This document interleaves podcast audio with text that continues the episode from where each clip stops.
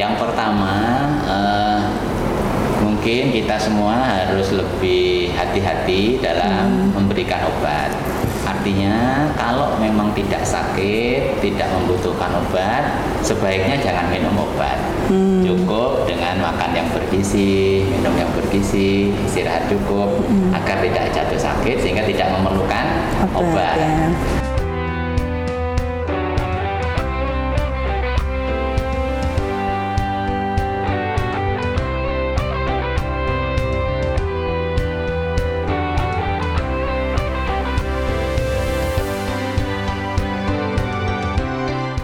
Bismillahirrahmanirrahim. Assalamualaikum warahmatullahi wabarakatuh. Salam agromedis. Kembali lagi bersama saya, Dr. Adelia Handoko dalam acara Bincang Agromedis. Gimana nih kabar sobat agromedis semua? Semoga semuanya dalam keadaan sehat walafiat ya.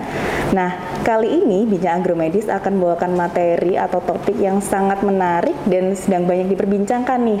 Apa itu? Nah, tapi sebelumnya jangan lupa ya, klik tombol like, subscribe, dan juga komen jika sobat agromedis ada topik atau materi yang ingin kita bahas di sini. Nah, langsung saja kita sapa pemateri kita hari ini ya.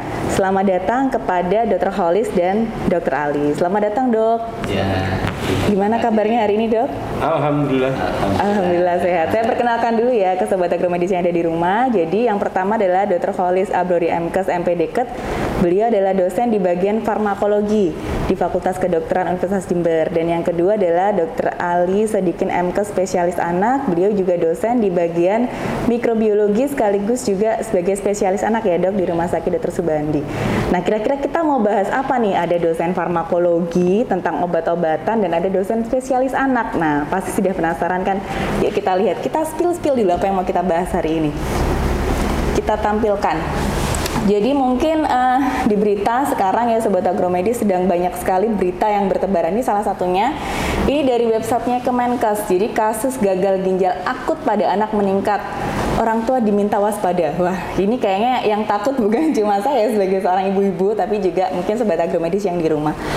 Di sini jumlah kasusnya dari data 18 Oktober itu ada 189 kasus. Cukup banyak kasusnya. Dan banyak yang menyebutkan eh, sebagai penyakit gagal ginjal akut misterius. Nah, apa yang buat misterius gitu ya dan apa yang membuat kenapa sih sampai ada kasus ini tiba-tiba meningkat. Nah, ini akan kita bahas dengan dua narasumber kita. Kita ke Dokter Ali dulu ya, Dok ya. Oke, dok ini nih pertanyaan sejuta umat nih dok. Mungkin dokter juga kerang-kering kerang-kering ditanyain terus dok. Ini kasusnya gimana gitu? Sebetulnya gagal ginjal akut sendiri itu apa sih dok? Ya, terima kasih Dr. Adel. Jadi untuk eh, sahabat agromedis eh, perlu diketahui bersama bahwa gagal ginjal akut itu adalah suatu penyakit di mana ginjal itu dalam tanda kutip gagal menjalankan fungsinya sebagai organ yang fungsinya untuk filtrasi cairan tubuh kita. Kemudian bisa membuang sisa-sisa metabolit keluar bersama air kencing kita atau urin. Nah, kalau secara eh, klinis itu ada beberapa tandanya. Kemudian nanti didukung dengan eh, pemeriksaan fungsi ginjal secara laboratoris untuk mendukung diagnosis gagal ginjal akut. Nah, kok disebut akut itu kalau kejadian gagal ginjalnya baru gitu ya belum sampai tiga bulan. Nah, nanti kalau itu berjalan terus lama lebih dari tiga bulan disertai dengan gangguan struktur ginjal, kemudian ada gangguan sistemik lainnya, itu disebut penyakit ginjal kronis. Nah, itu definisinya. Berarti kalau dari waktunya tiga bulan ya dok ya membatasi sampai yang ke kronik. Dan ini sebetulnya kenapa sampai banyak dibahas bahaya nggak sih dok sebetulnya gagal ginjal akut dok? Ya, kalau ini sudah tegak diagnosanya itu suatu penyakit gagal ginjal akut, itu suatu yang berbahaya. Hmm, nanti akan merembet ke organ yang lain ya, Karena tadi ya tugasnya ginjal sebenarnya menyaring dan membuang membuang membuang ya. membuang senye- apa bahan-bahan racun dalam Racun, tubuh. betul. Tapi karena fungsi ginjalnya tidak optimal lagi, menurun atau malah tidak berfungsi sehingga terjadi penumpukan racun di dalam Ya. tubuh. betul Ya, ya. Ya sehingga meracuni organ-organ yang lain. Ya, terutama sifatnya itu ke otak itu nanti bisa menyebabkan uh, yang namanya disebut ensefalopati ya, gangguan fungsi otak. Ya, nanti salah satu gejala yang bisa dilihat itu penurunan kesadaran, kejang gitu ya. Kemudian kalau terjadi penumpukan cairan karena tidak bisa dibuang, yang bahaya nanti kalau penumpukannya di paru, Nah, itu menyebabkan edem paru di paru-parunya mengganggu Pernapasan. pernafasan sehingga berbahaya penyakit ini. Oleh karena itu data yang dari Kemenkes eh, angka kematiannya atau mortalitasnya cukup tinggi, Tinggi, ya. oke. Dari ratusan tadi ya, yang meninggal sekitar 90 kalau tidak salah ya. Angka mortality rate-nya agak tinggi. Iya, iya, iya. iya. Ya. Eh, itu kan tadi kalau lanjut ya dok ya artinya eh, berbahaya sekali karena bisa sampai ke paru, bisa sampai ke otak. Nah ini mungkin bagi ibu-ibu seperti saya ini dok gitu ya, eh, yang di rumah punya anak kecil, gimana kita mulai eh, harus waspada nih? Oh sepertinya anak saya ini ada mengarah jangan-jangan gagal ginjal akut nih. Nah mungkin gejala apa yang awam muncul mungkin dok, yang awal muncul sampai kita curiga atau waspada ini bisa jadi gagal ginjal akut. Ya, betul. Jadi memang untuk masyarakat untuk bisa waspada itu awalnya perhatikan produksi kencing anak-anak Ah, ya. oke. Karena dalam kondisi yang normal, nah, maksudnya normal itu dia bisa makan, minum secara cukup, mestinya normalnya produksi urin atau kencing itu 1 cc per kilogram berat badan per jam. Jadi kalau Oh, ngompol oke. jangan dimarahi justru tanda fungsinya bagus kan ya, normal. fungsinya, kalau betul, ngompol betul, jangan dimarahi. Jadi kalau tidak kencing lebih dari 6 jam, Ah, oke, nah 6 itu sudah perlu hati-hati. Lebih akurat lagi diukur ya. Diukur, Mungkin selama ya. ini tidak pernah ngukur volume urinnya, tidak pernah nimbang berat pokoknya. Pokoknya, Nah, ya, kalau betul, khawatir betul. monggo dihitung ya. Jadi patokannya normal itu 1 cc per kilogram berat badan per jam. jam, ya. oke. Misalnya ini berat badannya anak satu tahun, berat Hmm. badannya 10 kilo. Artinya kalau dia normal minimal urinnya itu 10 cc per jam. Hmm, per jam. Jadi kalau dia pakai popok misalkan 4 jam kencing, ya mestinya ditimbang itu sekitar 40 40. gram. Itu berarti 40 cc. cc. Dan catatan dia minum juga ya. Ya, minum cukup. Minum cukup. Nah, itu. Karena sebagian besar urin kita itu sumbernya ya dari minum. Minum. Makanan juga yang mengandung air juga akan menjadi masuk nanti salah satunya sebagai sumber yang nanti akan diolah kemudian diekskresikan bersama urin atau air kencing. Gitu. Jadi Oke. itu yang yang mudah diamati. Dari kencingnya ya dok ya. dari kencing, produksi kencing yang mulai berkurang. Nah, ada juga kalau sudah mulai ada bengkak. Kalau Oh, sudah ada bengkak itu sudah lebih lanjut daripada yang produksi kencingnya kurang. Oh, Nah, oke. gitu. Tahap selanjutnya ke bengkak. Jadi hati-hati ya. Ya. dok, anak ini bisa bengkak, bisa gemuk nih. Jangan keliru nanti pikirannya gemuk, ternyata bengkak ya. Oke oke. Nah eh, di kasus yang eh, sekarang banyak beredar ya, mungkin ke dokter Holis ya dok ya. Eh, eh, mate apa tentang gagal ginjal akut ini karena gitu dugaannya karena eh, sebuah zat atau molekul yang disebut dengan etilen glikol atau dietilen glikol. Itu sebetulnya zat apa sih dok? Mungkin di sini banyak sobat agromedis yang masih awam. Apa sih yang dimaksud dengan etilen glikol atau dietilen glikol? Nah mungkin dari dokter Holis bisa menjelaskan sedikit dok. Ya, terima kasih Dokter Adel. Jadi eh, DE atau dietil glikol dan DEG itu sebenarnya adalah senyawa yang ikut terbentuk pada saat pembuatan gliserin salah satunya. Oh, Oke. Jadi gliserin itu kan diproduksi dari selulose. Ya mungkin dari apa eh, tanaman tanaman tertentu yang selulosenya tinggi kemudian diproses secara eh, pabrikasi kemudian diubah menjadi eh, gliserin. Nah, pada saat pembentukan gliserin ini biasanya juga terbentuk senyawa lain, salah satunya dietilen glikol dan etilen glikol, yang itu senyawanya mirip dengan gliserin. ada kemiripan memang sehingga bahan bakunya ya mirip dan sebagainya. Dan bahan ini sebenarnya tidak diperkenankan digunakan dalam industri makanan maupun farmasi. Hanya saja eh, dia biasanya terikut di dalam gliserin. Sementara gliserin ini digunakan untuk membuat sirup yang bisa membuat kondisi sirup itu kental itu adalah gliserin. Selain rasanya manis, dia membentuk eh, kental dan melarutkan bisa melarutkan eh, ini apa namanya obat-obat yang digunakan sehingga dia menstabilkan obatnya tetap tercampur tidak mengendap. Artinya ketika kita tuang sendok mau yang di atas ataupun yang di bawah itu sama ka- kandungan obatnya. Nah, itu yang keuntungannya menggunakan gliserin hanya saja tadi ada risiko terbawa senyawa-senyawa tadi. Hmm. Berarti kalau yang eh, senyawa-senyawa tadi itu terbawanya terutama dalam obat yang sediaannya sirup ya dok ya? Sirup. Terbawa yang sirup. Nah ini kan sebetulnya kalau obat sirup kan eh, saya sendiri aja dok kalau di rumah itu kan itu sirup itu apalagi yang umum ya sirup penurun panas itu kan semua saya rasa semua rumah tuh pasti kalau dilihat tuh Kalau pasti punya anak-anak pasti Iya, ya. pasti punya sediaan sirup gitu loh. Nah, eh, mungkin kan karena kasus ini sekarang eh, sedang banyak ya marak gitu. Padahal sebetulnya penggunaan itu sudah lama, sudah sering digunakan, tapi kenapa gitu dok? Kira-kira kok baru sekarang ya kasusnya itu sudah mulai naik gitu. Yang dulu-dulu kok aman gitu. Gitu kira-kira kenapa ya dok?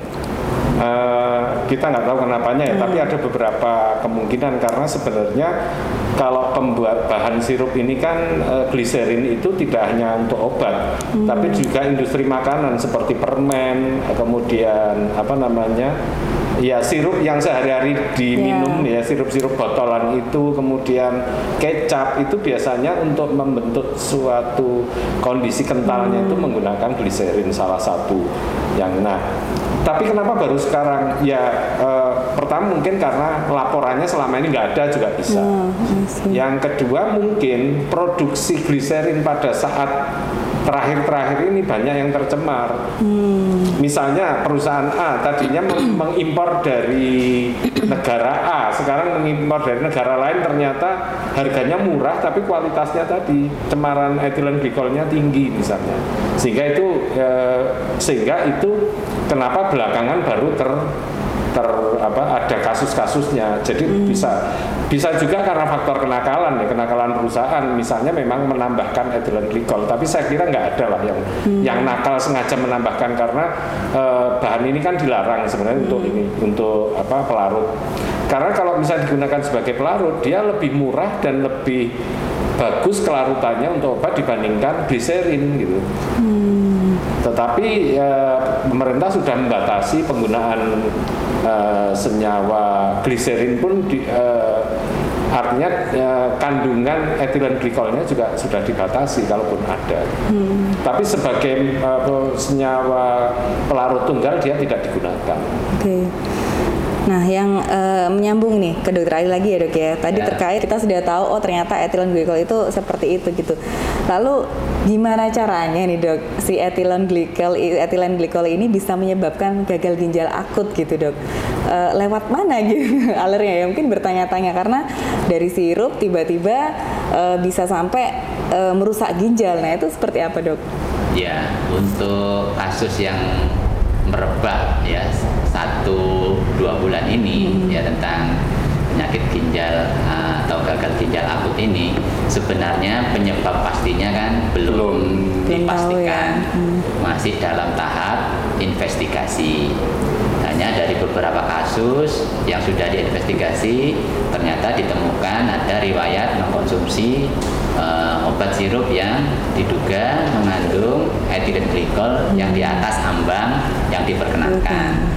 Namun di kasus yang lain itu ternyata gagal ginjal akutnya ini di, diinvestigasi tidak ditemukan riwayat penggunaan obat atau Sirup. sirup, yang Oh, diduga oke. Mengandung. mengandung etilen glikol sehingga kita memang masih belum eh, memastikan hanya eh, pemerintah ini melakukan upaya-upaya mitigasi mungkin ya menginvestigasi lebih awal kalau dari zatnya sendiri itu kemungkinan dia sifatnya uh, nefrotoksik ya. Oh, nefrotoksik itu memang dia kalau kadarnya itu berlebihan masuk ke dalam tubuh, kemudian diserap, kemudian masuk ke aliran darah, kemudian masuk ke ginjal.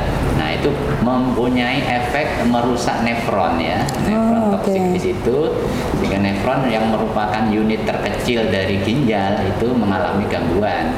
Nah, tadi Hmm. sudah saya sampaikan fungsi utamanya untuk filtrasi, Filtrasi. Menyaring. menyaring sisa-sisa metabolisme tubuh kita untuk dibuang. Hmm. Yang masih baik disaring, nggak boleh keluar. Nah itu fungsinya nefron. Kalau Hmm. kelebihan cairan akan dibuang lewat urin juga.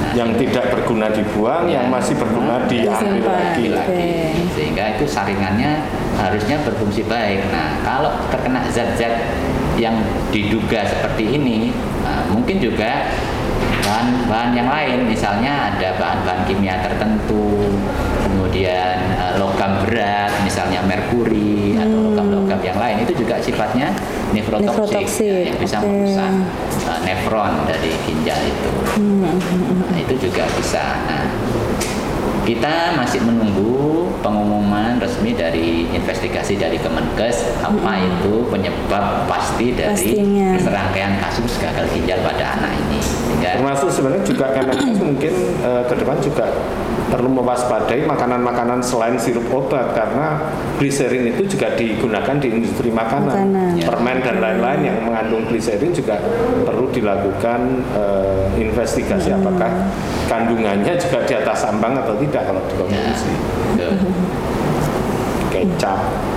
banyak ya dok ya Iya. makan makanan yang lain dikonsumsi yang kemungkinan ya nah dokter Ali misalnya nih dok sudah ada di rumah nih ibu-ibu Ya. yang sudah terlanjur tadi pagi minum sirup gitu ya terus keluar rilis ini bahwa sirup diduga gitu ini langkah-langkah waspada apa dok yang harus eh, dipersiapkan gitu ya mungkin sudah terlanjur sudah beli sirup sudah diminumkan mungkin tengah jalan pengobatan apa yang harus dilakukan dok Ya, baik. Yang pertama, eh, mungkin kita semua harus lebih hati-hati dalam memberikan obat. Artinya, kalau memang tidak sakit, tidak membutuhkan obat, sebaiknya jangan minum obat. Cukup dengan makan yang bergizi, minum yang bergizi, istirahat cukup agar tidak jatuh sakit sehingga tidak memerlukan Obat, obat. ya. Kalau misalnya sudah sakit, ya paling bagus datang ke petugas kesehatan, Kesehatan. Fasilitas kesehatan agar dianamnesa, diperiksa yang baik, kalau perlu diperiksa lab sehingga nanti bisa diberikan saran pengobatan yang tepat, yang rasional. Pesan yang berikutnya eh, memang kalau minum minum obat yang mungkin istilahnya OTC ya on the counter itu obat-obat yang dijual bebas itu mesti hati-hati. Dalam artian jumlahnya dosisnya harus hati-hati. Kadang-kadang mungkin bisa berlebihan dosisnya nah itu bisa jadi berpengaruh. Atau mungkin dosisnya sudah tepat tapi sering diberikan padahal tidak dibutuhkan. Ya, nah itu jadi ya, sia-sia betul-betul. membebani fungsi ginjal. Nah mungkin gitu. Nah, kalau sudah punya sirup bagaimana? Ya. ya kita ikuti aja. Sementara sarannya dari pemerintah kan sementara tidak diberikan dulu Kalau sudah terlanjur dibuka, ya dicatat tanggal dibukanya. Ya. Jadi apakah masih bisa dipakai sampai kapan dan seterusnya itu nanti mungkin Ya, sementara kalau memang sakit bawa aja periksa biar dapat eh, nasihat dan terapi yang rasional. ya Oke. Oke, jadi hati-hati dalam menggunakan obat ya dok, Ya. terus makan dan minuman yang sehat. Dan jika memang ada keluhan supaya nanti tepat pemberian pengobatannya harus datang ke fasilitas kesehatan ya dok. Ya. Nah, eh, ini kasus yang di Gambia ya dok ya, itu kebanyakan ternyata obatnya itu paracetamol, penurun panas gitu. Nah sekarang, padahal saya yakin ya di rumah tuh pasti banyak penurun panas, eh, semua orang pasti rasanya punya gitu. Nah lalu sementara nih dok, kalau nggak boleh eh, minum obat penurun panas terlebih dahulu atau obat batuk pilek gitu, kira-kira kalau tanpa obat apa usaha yang bisa dilakukan dok? Kalau eh, ini nggak boleh minum penurun panas nih gitu kira-kira. Baik, itu pertolongan pertama seandainya putra putri bapak ibu itu ada yang panas ini kita bisa dibantu dengan minum air yang cukup Hmm. dulu karena kadang-kadang anak-anak kecil itu demam karena dehidrasi Oh iya iya iya. iya. kurang cairan. Nah, bisa dikasih minum yang cukup. Kemudian dibantu kompres air hangat. Jadi itu eh, membantu menurunkan. Bukan air dingin ya dok ya? air hangat. Kompres air hangat. Karena ibu-ibu nggak tahu ya, yang zaman sekarang sudah tahu belum kalau kompres itu sebenarnya yang benar kompres hangat, Ya, bukan kompres dengan Dingin es. ya es. Nah, harapannya mungkin kalau es lebih Ya, cepat dingin dong. ya. Bisa, padahal Kalau harusnya air hangat ya, Dok, ya. Nanti jadi hipotermi. Ah, oke. ya.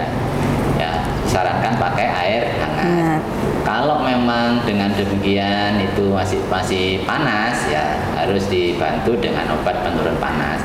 Sebenarnya dalam kasus gagal ginjal akut ini itu yang diduga penyebabnya itu bukan substansi obatnya atau substansi penurun panasnya, akan tetapi adalah pelarut, Pelarut. tadi ya. Pelarutnya, oke ya. Jadi biasanya tadi. parastamol kan yang digunakan untuk menurunkan demam itu cukup aman sebenarnya, tapi pelarutnya, yang Pelarutnya. ketika dalam bentuk sirup tadi yang diduga tidak- itu tidak. ambangnya melebihi ambang yang diperkenankan. Jadi kalau terpaksa boleh dikasih puyer, jadi sesuai dosis anjuran dari dokter nanti bisa diminumkan puyernya atau diserbuk. Nah, atau kalau anaknya sudah agak besar, bisa mungkin sesuai eh, dosis, bisa setengah tablet atau seperempat tablet sesuai dosis yang disarankan. Disarankan, Ya. oke.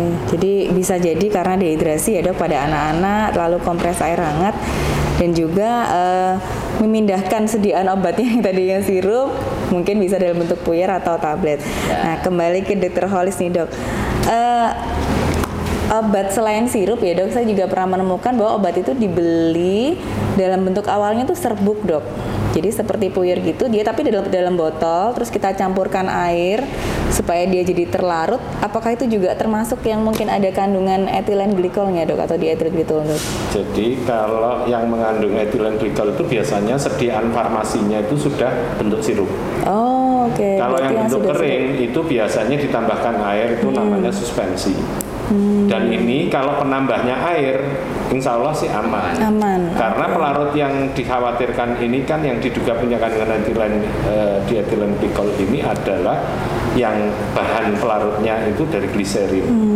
Nah kalau dia dengan air cukup aman, tapi eh, suspensi kering yang bisa dicampur air itu biasanya ada batas masa pakainya tidak lebih dari satu minggu.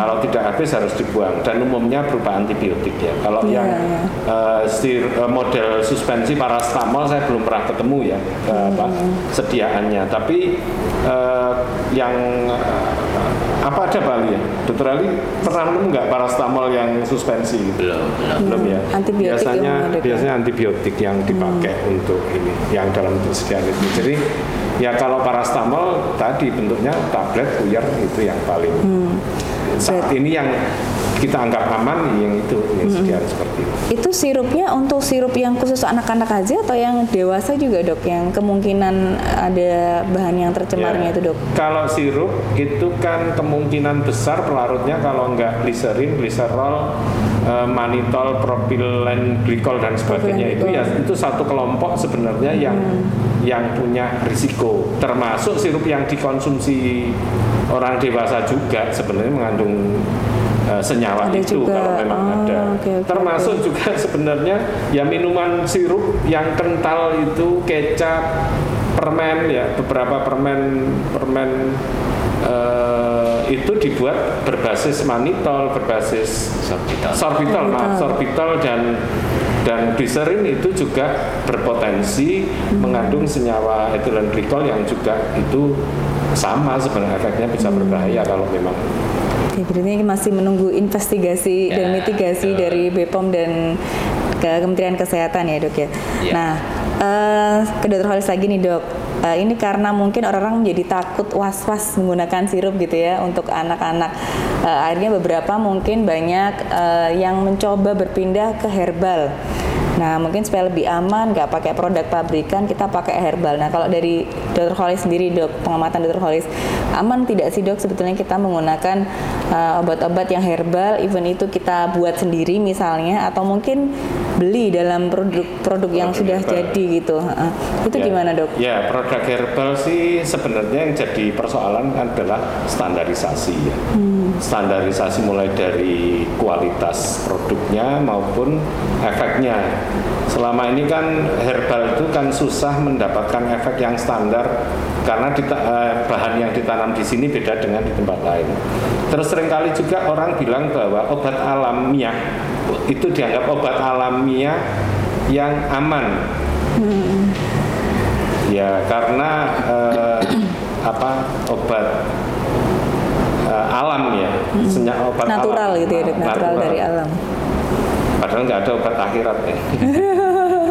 alam dan dan akhirat ya eh, sebenarnya kalau herbal ini kan dari sisi produksi itu kalau dia tidak diproduksi dengan cara pembuatan yang baik itu berisiko kontaminasi, infeksi dan sebagainya.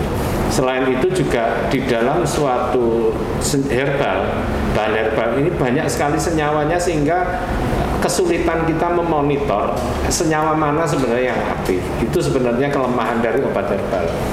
Dan tidak semua obat herbal itu aman. Contohnya ganja. Ganja itu herbal. herbal ya Ganja itu herbal, tapi ya itu kan nggak aman. Kecubung Iya. misalnya, itu juga herbal. Jadi kita nggak bisa bilang kalau obat herbal itu aman itu nggak bisa karena bahan-bahan herbal. Sebenarnya kalau kita tahu senyak obat-obat yang obat-obat sen- sementara sintetik ini semuanya juga dari dari alam. Dari mana kan nggak dari akhirat. Pasti juga dari tanaman-tanaman yang kemudian disintetik jadi obat. Dengan eh, Diisolasi, senyawa yang disolasi dan tunggal sehingga mudah kita ini ya. Mudah mengidentifikasi kalau ada masalah seperti ini jelas obat mana yang mengandung dan sebagainya. Jadi obat herbal sih eh, mungkin kalau yang sifatnya jamu ya untuk meningkatkan kebugaran, dan Kebugaran. sebagainya sih oke itu cukup aman. Tapi yang obat herbal untuk penge- pengentengan pengobatan, Pengobatan. ya harus dipastikan dia memang sudah diuji klinis, harus dipastikan bahwa dia di- dibuat dengan cara yang baik, berstandar. Jadi itu yang itu yang masih menjadi eh, problem di industri obat herbal. Ya, jadi harus memang harus lebih jeli lagi ya dok dalam uh, memberikan apa pun itu ya kepada anak-anak terutama. Nah, uh, ke dokter Ali nih ada juga nih dok mungkin uh, yang bertanya-tanya. Sekarang kan masih pandemi COVID mungkin masih ada lah ya yang uh, teman-teman mungkin yang mengalami. Lalu dihubungkan dok, apa ada hubungannya sebetulnya dok gagal ginjal akut ini dengan uh, gejala lanjutan dari COVID mungkin dok? Mungkin COVID varian baru mungkin gitu ada yang menduga seperti itu. Itu gimana ke Iya, dokter iya. Ali dok?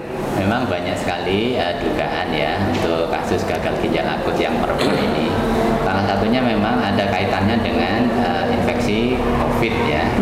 Ada itu namanya istilahnya MIS-C ya, Multiple Organ eh, Inflammation Syndrome in Children. Nah itu manifestasi eh, kelainan organ-organ secara sistemik, multi organ. Nah salah satunya mengenai ginjal. Itu selalu multi organ. Kita apa mungkin hanya ginjal yang menonjol gitu. Eh, kalau yang MIS-C bisa multi organ karena namanya multi organ multi organ multi sistem inflamasi sindrom. Nah, hanya ternyata beberapa kasus setelah diinvestigasi gagal ginjal akutnya ini di anak tersebut tidak pernah ada bukti dia terinfeksi karena tidak memiliki antibodi terhadap Covid. COVID. Covid. Artinya anak ini tidak pernah Dan terpapar riwayatnya COVID juga nggak ada. ada Nah, sehingga kok ada yang seperti itu kok juga mengalami gagal ginjal mesti ada penyebab yang lain jadi ini memang masih eh, masih dicari ya ada kaitannya multifaktorial gitu Kalau kasusnya sendiri sepasca COVID ini meningkat nggak? yang kalau kita tangani yang kita di rumah sakit di sini di Jember itu sebenarnya gagal ginjal akut ini termasuk jarang ya Oh, dibanding jarang. penyakit yang umum misalnya diare, infeksi pneumonia, tifoid itu lebih sering. Gagal ginjal akut itu jarang termasuk jarang. Sebulan sekali aja belum tentu dapat kasusnya ya. Nah, hanya kebetulan ini ya di seminggu ini kok dapat Ada ya. Dok, ya? Gitu ya. harus diinvestigasi, harus diinvestigasi Hanya memang itu penyebabnya Kebetulan ya, atau memang benar-benar ada kaitan ya itu masih Ya. perlu tindak lanjut ya saya. Kalau di hari-hari biasa sebelum kasus ini rame istilahnya kasus gagal ginjal itu biasanya karena riwayat dehidrasi misalnya diare yang berat yang tidak teratasi sampai shock hipovolemik kekurangan cairan akhirnya ginjalnya terganggu terganggu itu kita dapati. Atau gangguannya langsung di ginjalnya misalnya nefritis ya infeksi atau radang di ginjal misalnya karena infeksi pasca infeksi streptococcus. Itu juga langsung merusak di ginjal itu ada kita tangani. Atau yang berikutnya adalah nefrotik sindrom jadi gangguan fungsi ginjal yang karena inflamasi ya itu kemudian terjadi istilahnya kebocoran ginjal. Nah itu nanti dalam jangka lama dia akan berkembang makin terganggu ginjalnya menjadi gagal ginjal. Ada juga sih yang penyebabnya misalnya karena eh, sesuatu ginjalnya mungkin awalnya baik tapi urinnya itu tidak lancar. Nah misalnya ada fimosis eh, Oh, iya. kulit eh, apa lubang kemaluannya kecil sehingga urinnya nggak lancar. Nah dia mengalami infeksi berulang ya. Eh, ketika kita mau mengonsumsi obat ataupun makanan termasuk minuman coba dicek isinya apa. Kalau ada isinya bahan-bahan ini ya eh, mungkin harus lebih hati-hati. Kalau misalnya bisa memilih bentuk yang lain misalnya oke saat ini karena sirup ini mengandung gliserin sementara nggak usah pakai sirup tapi pakai gula biasa aja misalnya Kemudian untuk anak-anak yang butuh obat sirup ya eh, anak-anak kan milih sirup itu karena manis sebenarnya. Iya. Ya Mudah- sebenarnya mudah masuknya. mudah Mudah masuknya. masuknya. Ya sekarang karena situasi seperti ini coba dibuatkan puyer kemudian ditambahin gula. Jangan ditambahin sirup. Sirup merek AIWO itu ya Iya. jangan karena bahannya sama dengan sirup yang dibuat untuk obat sehingga pilihannya ya gulanya digerus atau kalau perlu bikin bikin sirup sendiri dari gula gula biasa itu Gula. kemudian saya sendiri juga harus memastikan sebenarnya di processing pembuatan gula apakah ada, Ada. juga eh, ethylene glycol dan itu juga menjadi pertanyaan. Tapi sejauh ini tidak ada informasi terkait eh, kontaminasi gula dengan eh, bahan ethylene glycol tadi sehingga itu obat-obatan yang insya Allah saat ini cukup aman untuk adik-adik untuk em, apa pasien anak-anak sehingga obatnya tetap bisa dikonsumsi tanpa khawatir dengan Khawatir. situasi kalau memang benar ethylene glycol sebagai penyebab Ya. eh, meningkatnya kasus saat ini Masih dugaan sampai saat masih ini dugaan. sehingga hindari pemberian yang mengandung eh, bahan-bahan Iya. tadi. Jadi pilih sediaan yang lain dari obat selain Iya. sirup dan lebih jeli dan cermat untuk melihat komposisi obat ya dok Obat ya. dan makanan. Obat dan makanan. Karena baik. makanan lain juga mengandung Mungkin ya, gliserin ada. gitu. Oke, dari dokter Ali dok, mungkin ada pesan-pesan dok. Ya, untuk menyikapi kasus eh, gagal ginjal akut ini yang bisa dilakukan oleh Bapak Ibu yang di rumah bukan hanya anak-anak ya sebenarnya eh, kita juga orang dewasa, Hmm. Dewasa itu juga, juga. harus memperhatikan kecukupan cairan ya kecukupan cairan yang berasal dari makanan atau minuman. Kemudian tadi sama eh, kurangi ya kalau bisa itu bahan-bahan makanan atau minuman yang kira-kira mengandung bahan kimia misalnya pewarna Ah, perasa atau pengawet tertentu yang kadang-kadang itu tidak sehat sehingga dikonsumsi oleh anak-anak juga itu bisa mengganggu kesehatan secara umum termasuk eh, fungsi ginjal.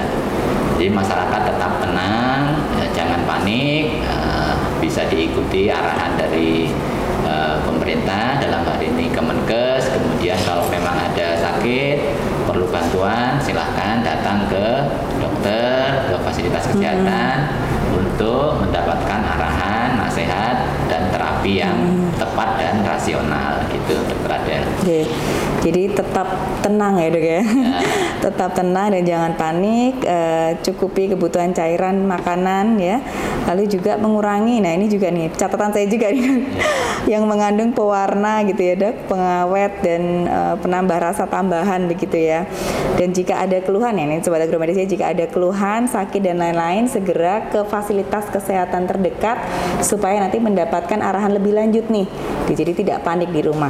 Baik, terima kasih banyak Dokter Ali dan Dokter Holis. Terima kasih banyak. Semoga ini bisa membantu untuk sobat agromedis yang mungkin di rumah panik nih karena beredar kabarnya itu sekarang lewat semua sosial media ya dok. Di YouTube ada, di Instagram ada, di Facebook ada, dan kabarnya sudah mungkin karena banyak meluas setiap hari selalu ada bertambah yang ditemukan-temukan jadi panik. Nah, Demikian eh, perbincangan kita hari ini buat sobat agromedis yang ada di rumah. Jika ada pertanyaan, komen down below. Silahkan komen, diketikkan nanti Dokter Ali siap menjawab ya dok. Dan Dokter Khalis juga ya dok ya.